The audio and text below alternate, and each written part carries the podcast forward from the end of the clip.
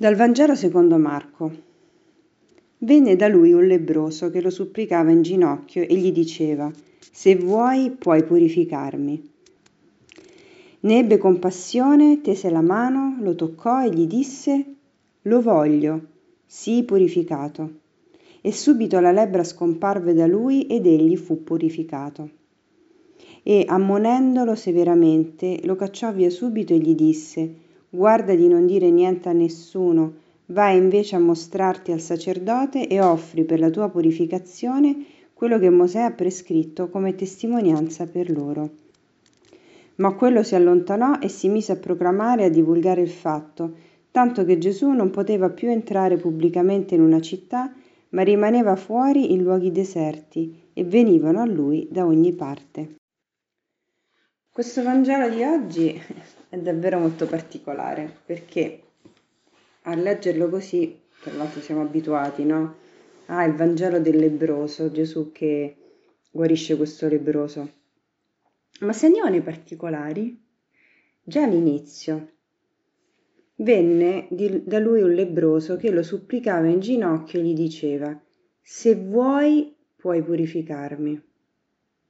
Ora io ho provato a mettermi davanti a Gesù con le mie difficoltà e sinceramente questo se vuoi avrei preferito toglierlo.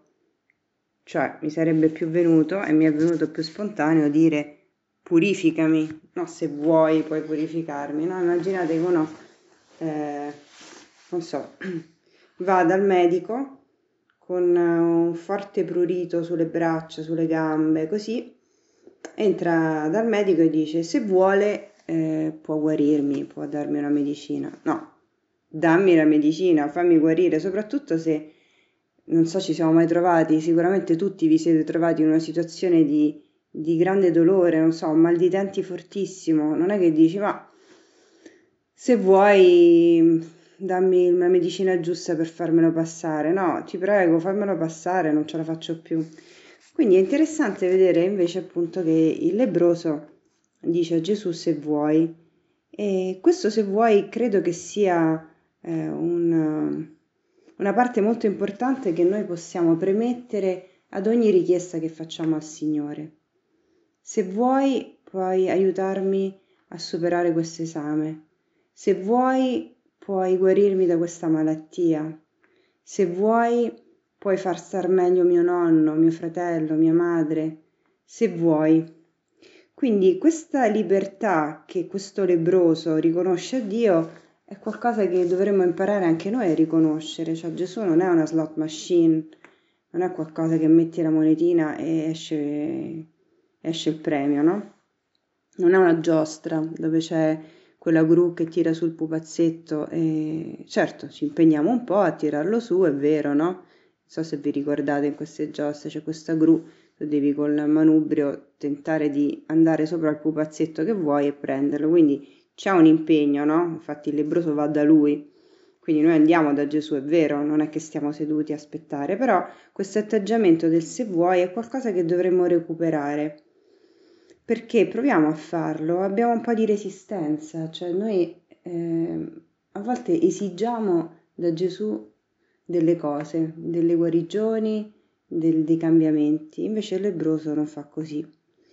E Gesù ne ebbe compassione, tese la mano, lo toccò e gli disse lo voglio.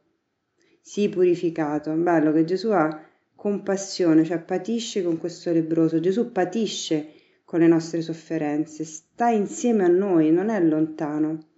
In questo caso dice lo voglio, sii purificato. Quindi la domanda che ci nasce spontanea è ma perché Gesù può anche non volere di guarirci? Ecco, qui entriamo in un mistero enorme che eh, non si può scandagliare neanche in un audio così breve. Però quello che ci può rimanere nella mente e nel cuore è che Dio fa sempre le cose bene, quindi quando Gesù lo vuole e fa qualcosa che eh, va secondo i nostri piani, quindi ci guarisce da qualche malattia, è sempre perché ha un progetto più grande nella mia vita e nella vita di, di, di chi abbiamo attorno. E lui sa che a volte quella, quella sofferenza tolta non, eh, non ci aiuterebbe a crescere nella fede, non ci aiuterebbe a crescere nelle relazioni. Come avvenga questo non lo so, però abbiamo fiducia che Dio può fare questo. Cioè Dio è libero, perché ripeto non è una, una macchinetta della giostra, è libero di poterci guarire a volte e a volte no, ma sempre per un progetto più grande, cioè non c'è mai una punizione di Dio, ecco Dio non l'ha guarito perché è stato cattivo, no, questa è una lettura molto pagana de- della vita e di Dio. C'è un progetto più grande che noi a volte non comprendiamo e questo richiede grande fede, grande fiducia, grande affidamento nel Signore.